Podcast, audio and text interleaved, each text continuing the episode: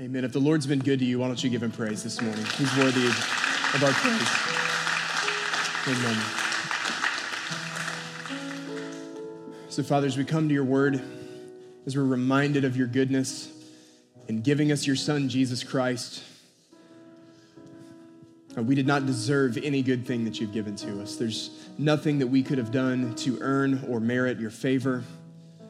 But because you are good, because you are gracious, because you are merciful, you saw us when we were dead in our sins, when we were lifeless, God, when we could do nothing for ourselves. You saw us and you poured out your mercy on us. In your goodness, you pursued us. And we cling to the promise of your word. That even in our darkest moments, even when we can't see to the other side, that everything the enemy means for evil, you turn for our good. You work all things together for the good of those who love you. We rest in this promise today. So, Father, as we open your word, we ask that you would show us your son Jesus once again. Help us to hear your voice. Speak to us today, Father, through your word, what you would have us hear. Help us to be like the wise man who built his house upon the rock of hearing and doing your word. Don't allow us to be those who hear without actually hearing and who see without really seeing. Lord, give us eyes to see, give us ears to hear, give us hearts to know your word today. Father, speak to us today a word that will edify your church and glorify your name. Sanctify us in truth. Your word is truth. We submit ourselves to it now. We ask all these things in Jesus' name. And everyone said, Amen. Amen. You can go ahead and have a seat. Uh, hopefully, you found the seat and a little full in here this morning. So, thanks with your flexibility there. But uh, good morning. Glad to have you with us today. If you're our guest, uh, my name's Taylor. I serve here at Cross as lead pastor, and we're honored to have you uh, worshiping with us this morning. and if you're not there already, I'm going to invite you to turn with me your Bible, Matthew chapter 7. Uh, one more time in Matthew chapter 7 this week, looking at verses 24 through 29. And again, if you are first time guest, you are coming in today on the very last Sunday of something that we've been doing for the last several months. Um, going back to last summer, we've been walking verse by verse through Matthew chapters 5 through 7, the Sermon on the Mount, um, and we're bringing that time to a close together this morning, um, looking at verses 24 and 29. I just uh, hope and pray that our six months here have been profitable for you, and uh, I just continue to pray the Lord will use these words and shape us for the days ahead. Um, our church family's primary affiliation is with the Acts 29 network, and the Lord in His providence, Friday before last, I was up in Greenville with a couple of other pastors within this network, and we were up in Greenville assessing um, a pastor and his church who were interested in joining the network. And so we traveled together as a group to uh, assess this pastor and his elder team on their doctrine, their theology, just to see are we aligned together? Can we lock arms together for the sake of the kingdom to advance the gospel and plant churches together?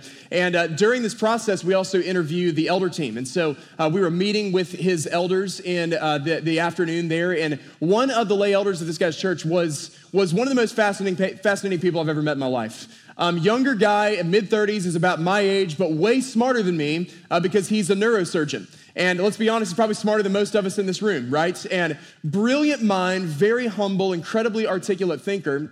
And what really amazed me about this guy is like not just what he does in his secular vocation, uh, the Lord has also given him this ministry where he actually travels to universities where he lectures on the compatibility of neuroscience with the Christian faith.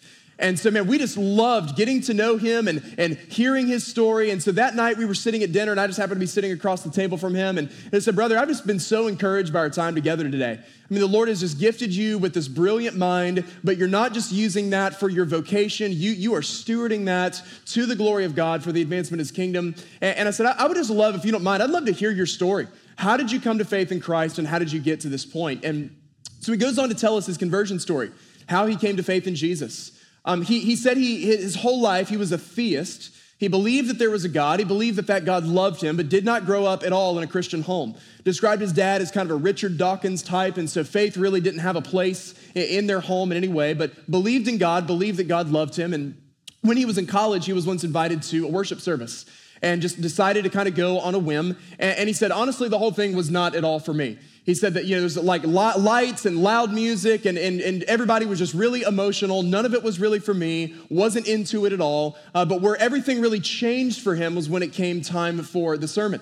And the person preaching that night, whenever he got up, the first thing he did, he opened up to Matthew chapter 5, and then for the next several minutes, he read verse for verse the entire Sermon on the Mount.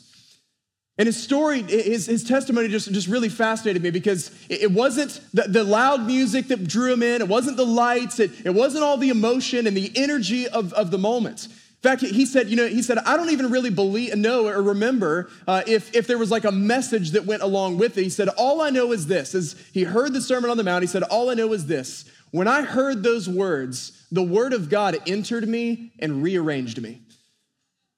Listening to the words of Jesus from the Sermon on the Mount. Know, we saw in week one of this series, going all the way back to June of last year, that the key to understanding the Sermon on the Mount isn't actually found in Matthew 5 through 7. It's found in Matthew 4 17, just a few verses before. That's where we're told in Matthew 4 that Jesus began preaching, Repent, for the kingdom of heaven is at hand. The Sermon on the Mount describes a person who has repented. It, describes what a true Christian looks like if we've truly responded to the gospel message. Repent for the kingdom of heaven is at hand. That was the totality of Christ's message. Everything that he did and everything that he preached was undergirded by the gospel of repentance in light of the imminence of the kingdom. This is what Jesus preached.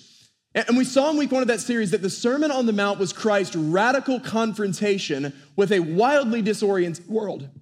And this brother's testimony is such a powerful illustration of repentance because repentance, in many ways, really is rearrangement. As followers of Jesus, when we have responded to the gospel, we no longer arrange our lives around the beliefs and the behaviors and the thought processes and the patterns and the desires of this world. Our lives have been rearranged as we've responded to the authority of God's word and the power of the gospel. You know, many of us have probably sang the words many times on Christ the solid rock. I stand. All other ground is sinking sand. How many of us have sung those words at some point in time in your time in the church? Many of us, probably all of us, have sung those words, but I wonder how many of us have really grappled with the question of how do we stand on Christ, the solid rock? We know that Christ is the solid rock on which we stand, but how do we actually stand on him? That's the question that Jesus answers for us in the last few verses of the Sermon on the Mount. What Jesus shows us in verses 24 through 29 is that we're called to build our lives on the foundation of hearing and doing his word. Christ is the solid rock on which we stand, and the way we stand on him is to hear what his word says and then to do what his word says. And in his final illustration, we see a picture of two men. Both of them hear the word, but only one of them had a life that was rearranged. We find in these verses great encouragement for those who hear the words of Christ and do them. We find a sobering warning for those who don't. So, from Matthew 7, let's read again verses 24 and 25. Hear the words of Jesus. He says, Everyone then who hears, everybody say, hear. Everyone then who hears these words of mine and does them, everyone say, does We'll be like a wise man who built his house on the rock.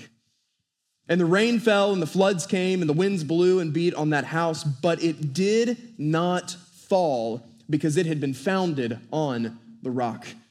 Christ calls us to build our lives on the foundation of hearing and doing his word. And he calls us to do this first because his word is eternally indestructible. This is what Jesus shows us. Verse 24, he says, Everyone then. So, this then that's here is, is kind of like a therefore.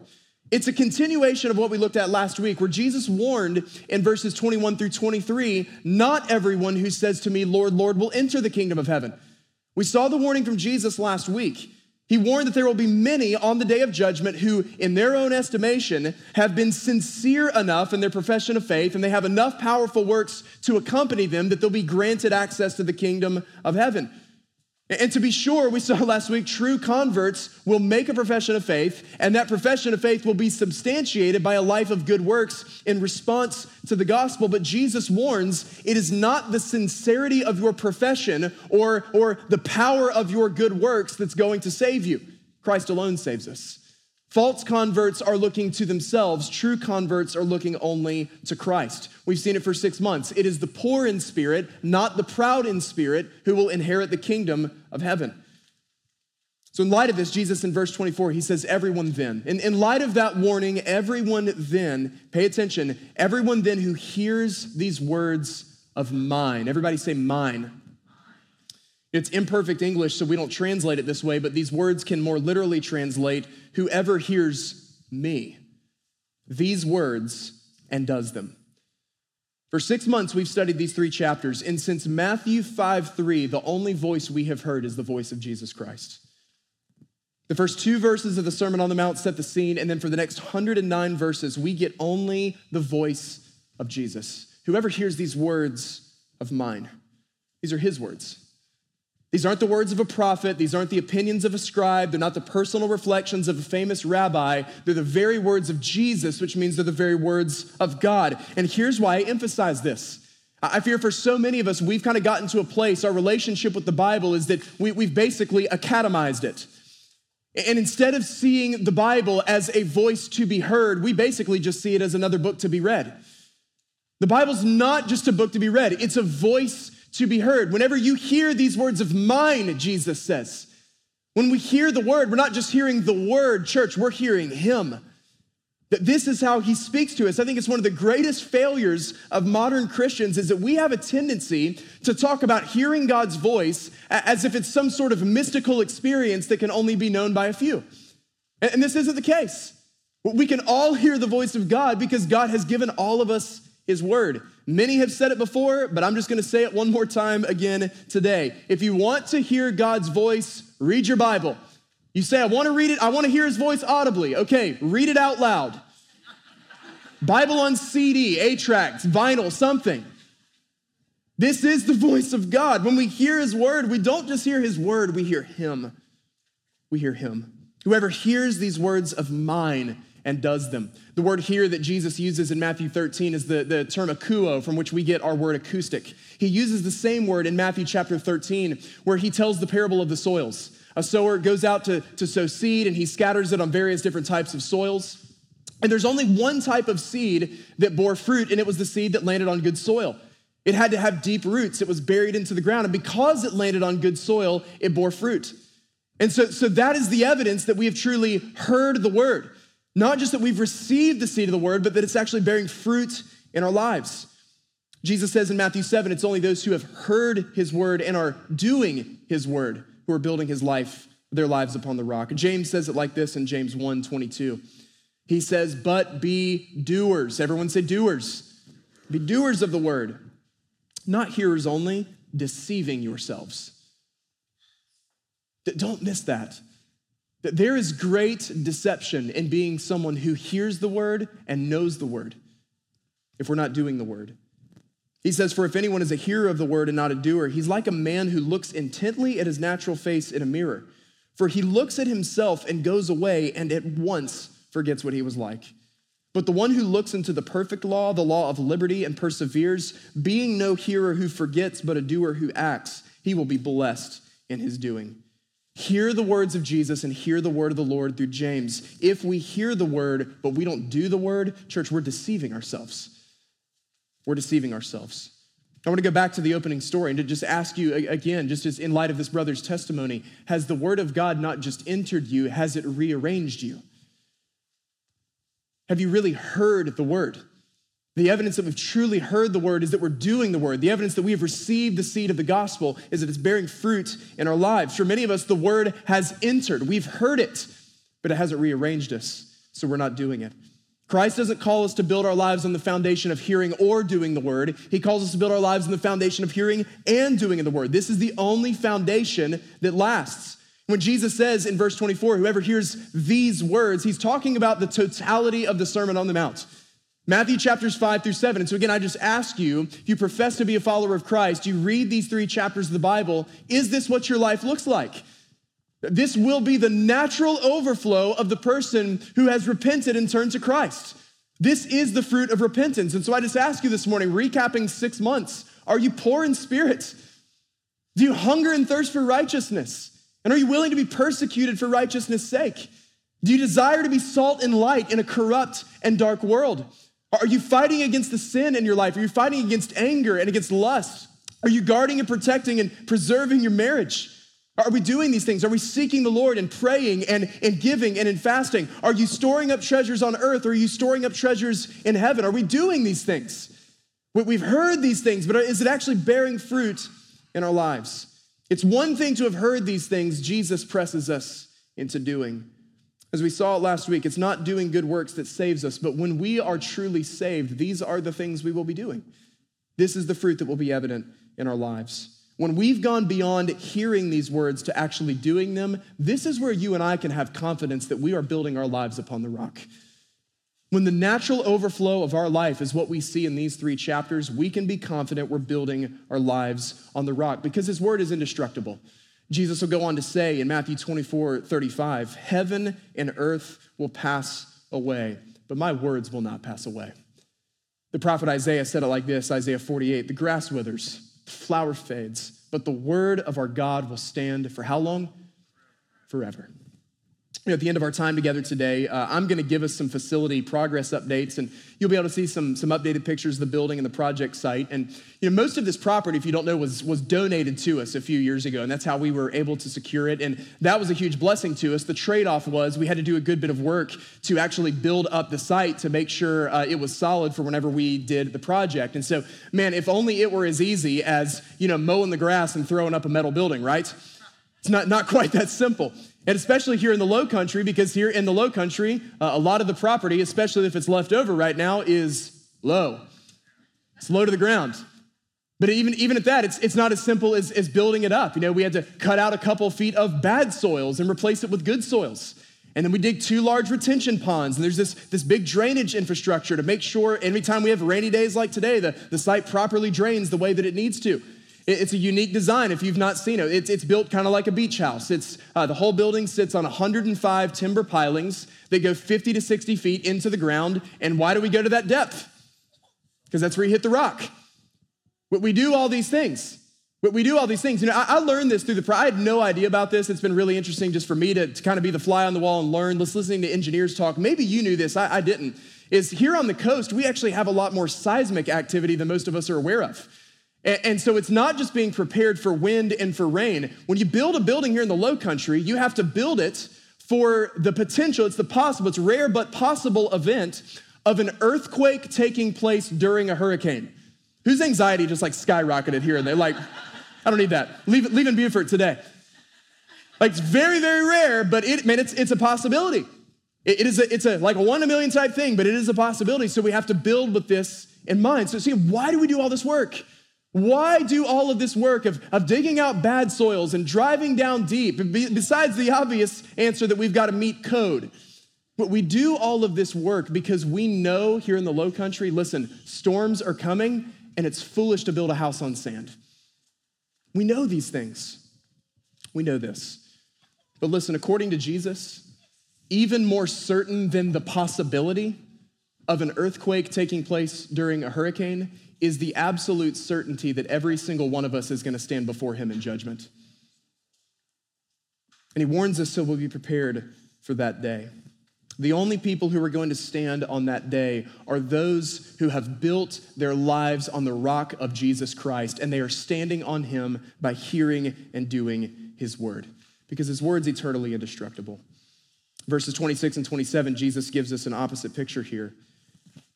He says, And everyone who hears these words of mine and does not do them. So now we get the opposite picture. It'll be like a foolish man who built his house on the sand. And the rain fell, and the floods came, and the winds blew and beat against that house, and it fell, and great was the fall of it.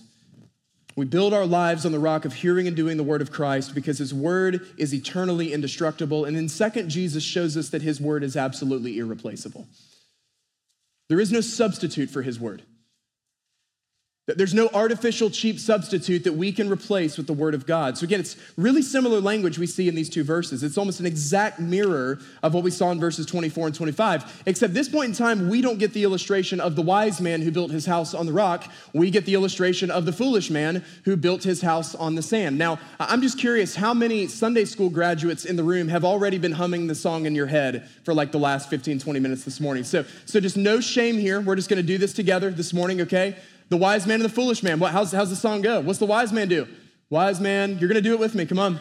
What's he do? Wise man builds his house upon the rock, right? Wise man builds his house upon the rock. Wise man builds his house upon the rock. Then what happens? Then the rains came tumbling down. I know somebody's like, Christians are so weird. Like, my friend invited me. They said you weren't weird, but you were a little weird, just be honest. Rains come tumbling down. Then what happens? Rains come down, the floods go up. And the rains come down, the floods go up. And the rains come down, the floods go up. But what happens to the house on the rock? Stands firm. Okay, verse 2. Verse 2. Should have kept the worship team out here, right? Verse 2. By the foolish man, what's he do? Foolish man, where's he build? Builds his house upon the sand. Foolish man builds his house upon the sand. Foolish man builds his house upon the sand. Then what happens? Rains come tumbling down. What's rains come down, floods go up, rains come down, floods go up, rains come down, floods go up. What happens to the house of the foolish man? Splat. It's silly, right? Like we, we learn this as kids. But it's actually a pretty clear and vivid illustration of what Jesus says is the difference. One stands firm, the other goes splat. If you've been paying really close attention these last four sections of the Sermon on the Mount, Jesus has really moved away from giving new instruction to now providing warnings of destruction. We get three chapters of Jesus really giving us teaching and us just, just kind of digesting it. And in the last four sections of the Sermon on the Mount, he moves to warnings of what will happen if we don't listen to what he said. In verses 13 and 14, Jesus said there were two gates. There's a wide gate that leads to destruction. Many go through that one. He says there's a narrow gate that leads to life, and few go through it. Then in verses 15 through 20, there was the warning of false prophets those who are leading people astray on the path of destruction. And he warns that those false prophets themselves will be eventually destroyed. And then in verses 21 through 23, we saw the warning of false conversion. Those who have not put their trust in Christ, they've put their trust in their religious sincerity, they put their trust in their religious works. He will look at this crowd and say, Depart from me, I never knew you. And so this has been the progression. We had two gates, white and narrow, and then two prophets, true and false, and true professions, the genuine and the fake. And now we move to two houses one built on rock and one built on sand. And each of these sections closes with the sobering warning of judgment. The language that Jesus uses of rain and floods and winds, it's a call back to the warnings of the Old Testament prophets. They often talked of God's judgment in language uh, of the fury of a storm. Ezekiel 13 in particular, the Lord spoke through the prophet Ezekiel to the people Israel. It's a really similar message that we touched on briefly a couple of weeks ago that the Lord had spoken through Jeremiah. Instead of honestly dealing with their sins and rebellion against the Lord, the people doubled down on their rebellion under the deception of the false prophets who led them astray. Instead of rebuking the people for their sins and calling them back to the covenant as they should have done, the prophets told them that they were under perfect peace and no threat of judgment. And this is the picture that we see, the language Ezekiel uses to describe God's wrath that illuminates what Jesus says in Matthew 7. The Lord speaks to the prophet Ezekiel 13. Therefore, thus says the Lord God I will make a stormy wind break out in my wrath. And there shall be a deluge of rain and my anger and great hailstones and wrath to make a full end. And I will break down the wall that you have smeared with whitewash and bring it down to the ground so that its foundation will be laid bare. When it falls, you shall perish in the midst of it, and you shall know that I am the Lord. Thus will I spend my wrath upon the wall and upon those who have smeared it with whitewash. And I will say to you, the wall is no more, nor those who smeared it. The prophets of, of Israel who prophesied concerning Jerusalem and saw visions of peace for her when there was no peace, declares the Lord God. The false prophets ignored the warning. That's what made them false prophets. They were not willing to challenge the people on their sin and call them back to the covenant as they should. In some ways, they actually pointed to God's love. You're his chosen. You're his children. He would never allow you to be conquered. He would never allow you to be abandoned. He would never allow you to be led astray and carried off into exile. And yet, that's exactly what happened because they ignored the warnings that came from the Lord. Jesus said in verses 24 and 25, it's those who not only hear the word, but do the word who are building their houses on the rock. It's not just hearing it and knowing what it says. The evidence that we've heard it and we know it is we respond to what it says. And listen, our problem today, it's, it's really similar to the problem that was being engaged by the prophets like Jeremiah and Ezekiel. The problem we have among professing Christians today not only is a low tolerance for doing the word, in modern Christianity, we have a, we have a big issue right now with just hearing the word. We just don't want to hear what it says. But we have an extremely low tolerance as a generation for the full counsel of God's word. We have millions of professing Christians all across this country today. Listen, many in this very community today they are listening to the words of false prophets who are crying, Peace, peace, when there is no peace. Who are forsaking the full counsel of God's word. So much modern uh, Christianity, so much of, of modern preaching is, has been so marked by just this, this one sided kind of pseudo gospel that allows people to remain comfortable in their sins and removes any warning of coming judgment. When you look at the modern church today, the British are coming, but Paul Revere has chosen to sleep in. Instead of issuing the warning as the Lord has instructed us to, so many pastors and prophets have forsaken this responsibility. We're a generation that is absolutely inundated with pseudo gospels that have led countless millions to forsake the rock of hearing and doing for the sinking sands of avoiding and ignoring. We don't want to hear the words of Jesus, so we just ignore them don't want to hear about God's holiness and his righteousness. We don't want to hear about his justice and his wrath. We don't want to hear about sin and our need for a savior. We want to don't want to hear calls to repent and warnings about hell. And so what happens is we proclaim a pseudo gospel that emphasizes God's love at the expense of God's truth. It's a cancer in the church today. And listen, I'm, I'm pressing into this because this is where I fear maybe even some of you are this morning. You're willing to worship the Jesus of verses 24 and 25, but you don't want the Jesus of verses 26 and 27. We're willing to hear that your house will prosper if you build it on the rock, but we're not willing to hear of the warning of what happens if we don't. And as Paul and Jesus had both warned what happened, many today have just surrounded themselves with pastors and teachers who will tickle their ears with the version of Jesus that they've invented. The false prophets of the 21st century, that this is one of the clearest distinguishing marks, they will never warn you of what happens if you build your house on the sand. They'll preach verses 24 and 25, but not verses 26 and 27. They'll cry, Peace, peace, when there is no peace. And one of the ways you can tell is that the message is just cloaked in self affirming language. It'll sound a lot like this God's not angry at you. You are enough. God loves you just the way you are. You don't need to deal with your sin or be told that you're a sinner. In fact, that's how God made you. And He loves you just the way you are.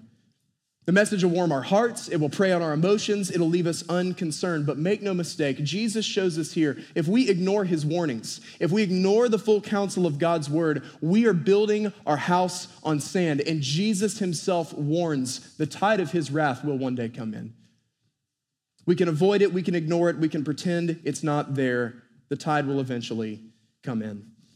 Now, because we are in a cultural moment where we're so oversensitive to these things, you know, inevitably, anytime we step into these waters, it, it, it kind of starts to come with these, these charges of like, well, this is, this is fear mongering. This kind of sounds fire and brimstone. And, and listen, my, my pushback to that is always really simple. It, it's not fear mongering and hellfire and brimstone to just read the words of Jesus. These are his words. Verses 26 and 27 are his warning, just as much as verses 24 and 25 are his encouragement. D.A. Carson, I think, has a really good reflection here. We need to see this this morning because I think some of us have such a shallow definition of love that we don't recognize sometimes loving someone in, means instilling a sense of healthy fear. But listen to this example from D.A. Carson. He says, If you're sleeping soundly in a house, desperately threatened by rising floodwaters, you may thank me for pounding at your door to rouse you. At the very least, you're not likely to accuse me of frightening you into safety. Frighten you I shall, effect your removal to a safe place I may attempt, but you would not accuse me of frightening you into safety. Similarly, Jesus concludes the Sermon on the Mount by honestly attempting to frighten men and women into the kingdom, into salvation. You may not believe that hell exists. In that case, you may dismiss Jesus as a liar or a fool. Alternatively, you may be so attached to your sin that even the threat of final and catastrophic judgment may not induce you to leave it. But you will be foolish indeed if you simply accuse Jesus of frightening you into the kingdom. Whether you accept the existence of hell will depend in large upon your total estimate of the person and ministry of Jesus.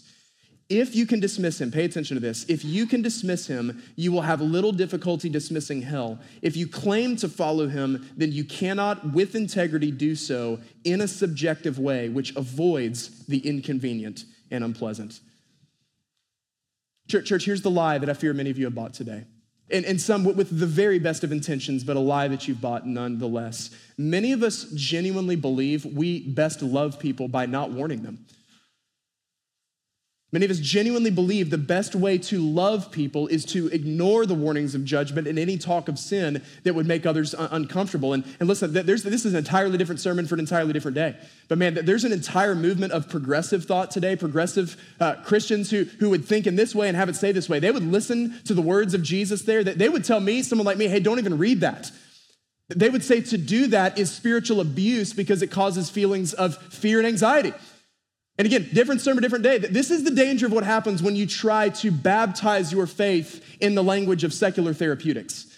What you'll end up doing is, is discounting and, and, and rejecting basically entire portions of the Word of God on the grounds that it's not safe for you. And listen, Jesus does not tell us these things because he hates us. He's telling us this because he loves us.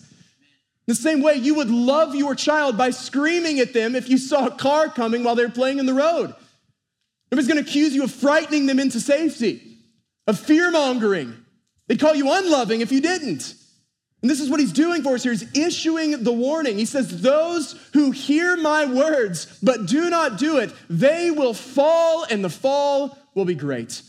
You know, part of what makes the sinking of the Titanic so infamous 100 years later, it's, it's not just the size of the ship and the number of people that died.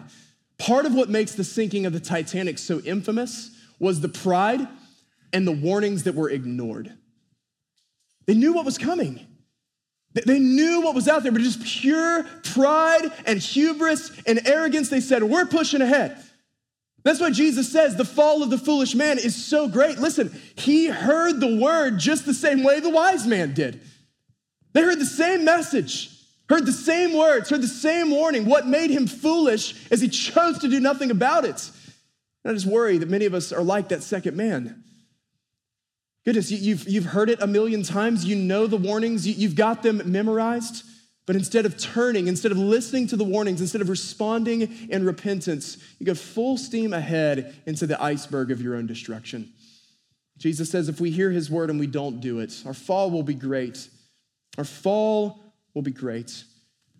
The only people who are going to endure on the day of judgment are those who have stood on the solid rock of Jesus Christ, who have heard his word and who have done what it says. And so, more specifically, here's what that means for our church culture today. And please don't miss this. Here's what that means for us today. The easy believism that has marked so much of the last 30, 40 years of evangelism, the easy believism of pray this prayer and you're in heaven, friend, that is sinking sand. Jesus warns us in this that the works based legalism of, of I'm just going to check the box and kind of maintain an outer religious appearance, goodness, we've seen it for six months, right? That is definitely sinking sand. We see this increasingly prevalent the progressive liberalism that denies the authority of Christ, denies the authority of his word, says it doesn't have any binding on your life. That's sinking sand. Cheap grace that tells you you can have Christ and keep your sin is sinking sand. A pseudo gospel that emphasizes God's love at the expense of God's wrath is sinking sand. Don't ignore the warning of Jesus. We cannot trade stone for sand. We cannot trade stone for sand. His word is absolutely irreplaceable. There's no other substitute that we can put in place that's going to be sufficient. So when we get to verse 28, Jesus has he's come to the end of, of this manifesto. He's come to the end of it all. And in three chapters of scripture, he's completely turned the entire world on its head. He's flipped the whole religious paradigm upside down, and this is the effect of his teaching. Here's how it closes verses 28 and 29. It says, And when Jesus finished these sayings, the crowds were astonished. Everybody say astonished. They were astonished at his teaching. And why were they astonished? Verse 29. For he was teaching them as one who had authority. Everybody say authority. And not as their scribes. Christ calls us to build our lives on the foundation of hearing and doing his word. He calls us to do this because his word is eternally indestructible. He calls us to do this because his word is absolutely irreplaceable. And third, he calls us to do this because his word is undeniably influential. Last two verses of the Sermon on the Mount, we, we just said these words together. We, we see two distinguishing marks of the teaching of Jesus. And I want to make sure that we don't miss either one of these because both of them go hand in hand. And so, first, we see the response uh, of the crowd. First mark of Christ's teaching, we see that it is astonishing. It's astonishing. The word that's used here really just gives the sense that the crowd was utterly dumbfounded by everything that they just heard.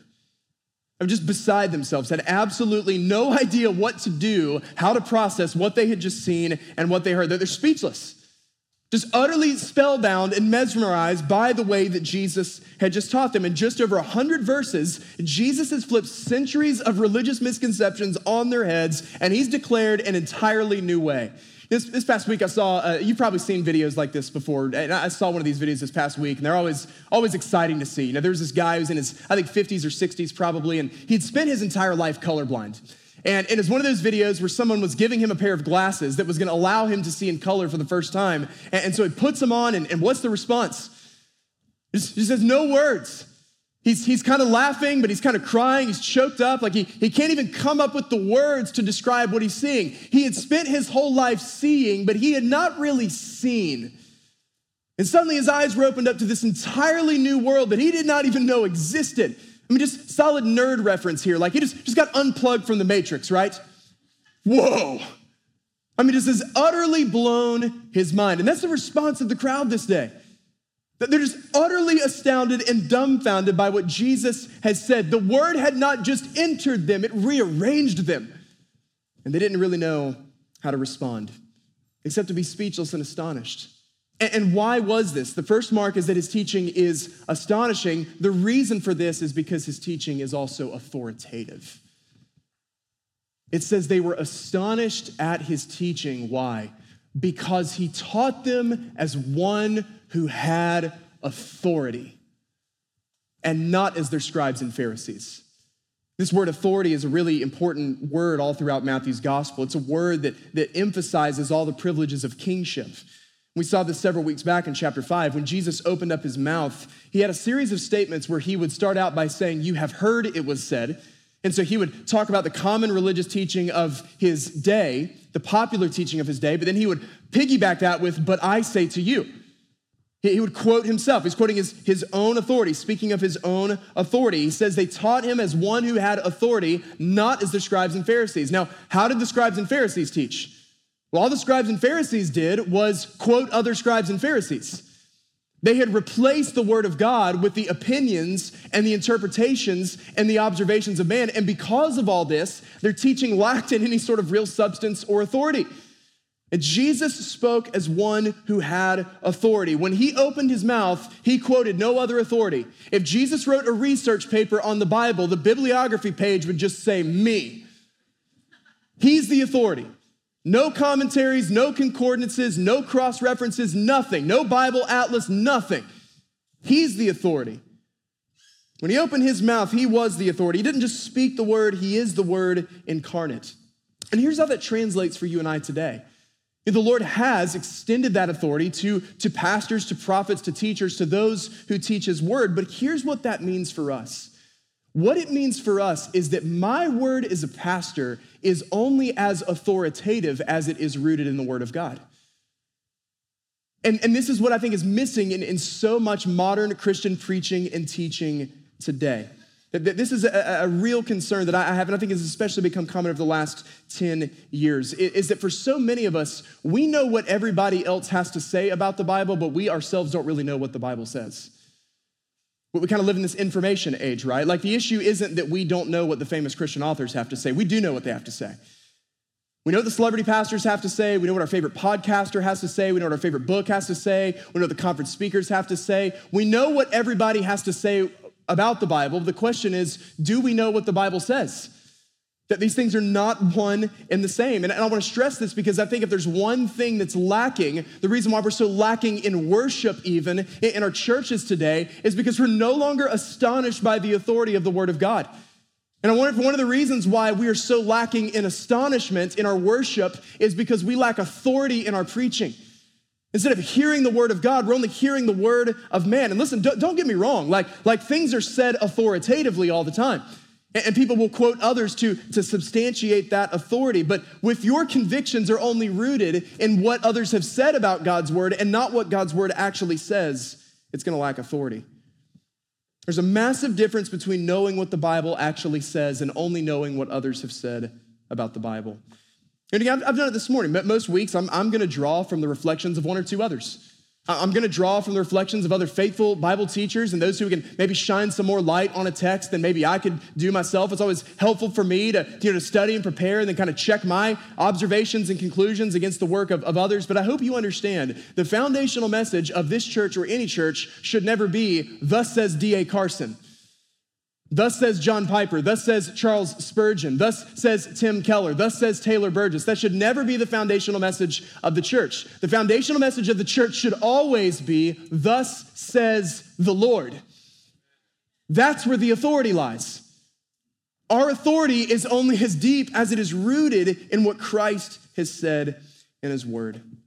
But here's my prayer for our church family as we, we move forward from this series, and I think from these last three and four, three, four weeks in, in particular.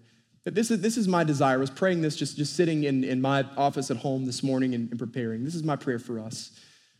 I want it to be able to be said uh, of our church family. Those are people who have been astonished by the authority of the Word of God. They haven't just heard it, they've heard it that they've heard it and they're doing what it says, that they're building their lives on the foundation. They're building that church on the foundation of hearing the word of God. I want it to be said of us that we've just been undone by the word. That we're spellbound and mesmerized and dumbfounded, that when we heard it, we didn't just hear it, we went and did it, and we did it joyfully. And so, as we close out today, I want to give us two very, very simple challenges uh, based on the words of Jesus and the response of the crowd. I'm going to give you both of these at once. Two challenges for us as we close this morning. The first challenge is for us to believe, and the second challenge is for us to behold. First challenge is to believe. We hear the words of Christ and we obey what he has said. Jesus calls us to build our lives on the foundation of hearing and doing his word. So I just want to ask you this morning how are you hearing his word? I mean, beyond a sermon today. Like, how are you hearing his word? How are you seeking and reading his word daily? Are, are, you reading it? Are you immersing yourself in it? Are you studying it? Are you memorizing it? Are you meditating on what it says? Are you discussing it with other believers? How are you hearing the voice of God in His Word? To hear His Word is to hear Him. If you're not in His Word, you're not going to hear Him. Are you hearing His Word? But more than hearing His Word, are you doing His Word? But we've seen it today from Jesus. Hearing the word is not enough. The evidence that we've heard the word is that we're doing the word, we're responding to what it says. And Jesus gives us great confidence here. If you've built your life on that foundation, if, if you're, you're living out the Sermon on the Mount, you'd say, This is my life. I'm not perfectly righteous, but man, I'm hungering and thirsting for it. If that's you, Jesus is showing us, have confidence. You are building your life on the Word. But beyond believing his word, I want to ask you this morning are you still beholding his word? Christian, let, let me just gently nudge on, on this this morning. Does the word of God still wow you? Does it still stir your affections? Does it still move your, your emotions? I mean, are you, are you still just, just dumbfounded sometimes when you open up those pages and you see the beauty and the glory and the majesty of Jesus Christ through what's there? I didn't have time to share this in, in the first service, but I, I wrapped up uh, studying for this message this past Wednesday morning. I studied from home usually through the course of the week, and, and I don't know what it was. I think it was just you know six months of studying this, and I really hadn't slept great the night before, and, and so maybe that was part of it too. But Emily was, was sitting at our kitchen island uh, at our house. She was eating lunch, and I came out and, and really was just kind of out of breath. I mean, I just felt just, just so blown away by, by what the Lord was, was showing me in His Word, and my heart was just so stirred for the Word. And she said, How'd it go? And I don't know what happened. I, I literally just broke down and cried. I just told her, I, just, I was like, it's just too good. It's just too good. There's just too much here. And it's just too good that the Lord shows us this truth. And it's too good that I get to share with people. It is overwhelming in that moment. I just want to ask you, you are you still moved by the word of God? Does it still move you. Maybe what you need more than anything is just to go home today and open up your Bible to, to John 1 or to, to John 3, or maybe just right back to the Sermon on the Mount and just to get on your face before God and ask Him to move you again, to capture your heart again, that you would behold His beauty and His glory and His majesty and His word.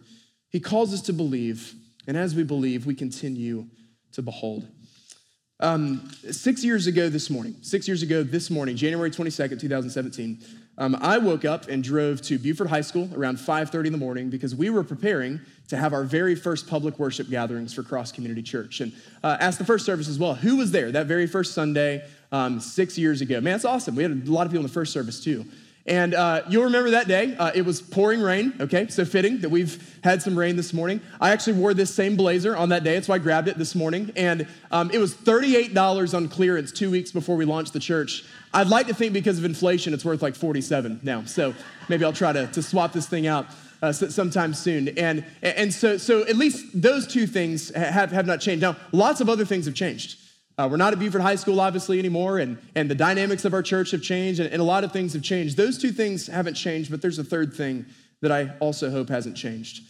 It was a chaotic morning that day, heavy rain and lightning. Parking team was out there in full rain gear, escorting people into the building through like three inches of rain. The sermon text that day that I chose was Acts 3 1 through 10. And um, what that passage is, it's a story of, of Peter and John and they're walking and, and there's a man who can't walk and, and they pass by him and, and they, they call out to him and, and he's asking them for alms and, and the focus that day was on their response to him they looked at him and they said silver and gold we do not have but what we do have we give you in the name of jesus christ rise up and walk and, and we chose that passage. I chose that passage for our launch Sunday because I wanted to plant the flag in the ground on day one. We are not going to be built on silver and gold. Silver and gold we do not have. We wanted to plant the flag in the ground and say, by God's grace, we want to see this congregation be built on the rock of seeing and hearing the Word of God. We believe that the Word of God is sufficient for the building of His church. And, and listen, at the time, that was a little bit of theory for us. And if I'm being honest with you, for two years, we got nothing but pushback. Nobody wants to hear expository preaching. It's so boring. That's not going to win people. That's not what people want. And, and, listen, I'll just flat out say it now. If you're bored by the word of God, it's probably because you're not saved.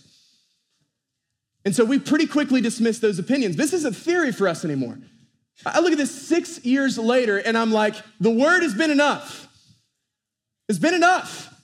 Through every transition, through every challenge, through every moment, through every single season, the word of God has been enough. Silver and gold has never been enough, but the Word of God has always been enough. So it was enough when we were at Buford High School. Who remembers the summer of 2018 at Islands Academy? Who survived that? Guys, it was so hot in that gym, people were literally passing out and paramedics were coming.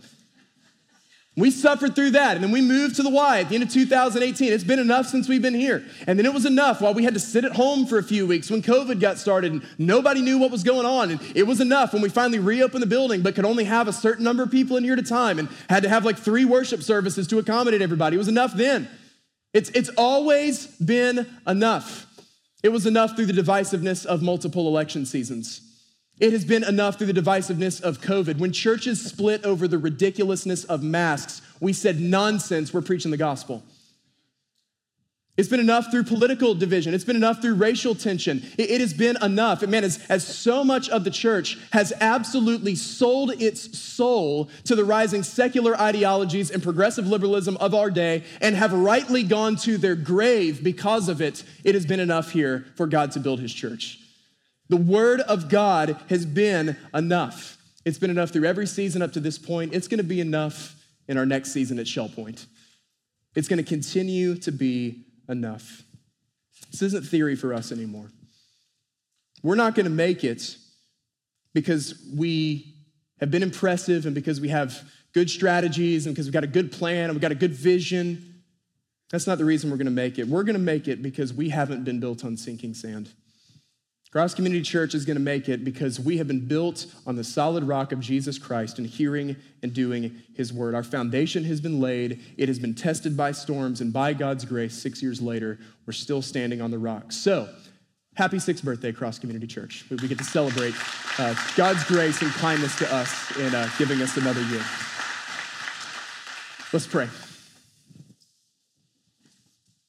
Father, as we come uh, to the table this morning, as we prepare our hearts and minds, help us to examine ourselves, that we would honestly evaluate where we're building our house. Help us to see the utter foolishness of building our house on anything other than the rock of Jesus Christ. The utter foolishness of building our lives on anything other than a foundation of hearing and doing your word. So, Father, where we have fallen out of step, will you draw us into repentance? For those who don't know you, would you today give the faith to believe? And for those of us who do believe, would you give us once again the joy to behold? So, as we search our hearts, as we confess, as we repent, as we come to the table this morning, let it all be a sweet fragrance and aroma to you. Be glorified in the prayer and response of your people. Let your word bear fruit in our hearts, take root in our hearts, and bear fruit in our lives as we leave today. We ask all these things in Jesus' name. And everyone said, Amen. Amen.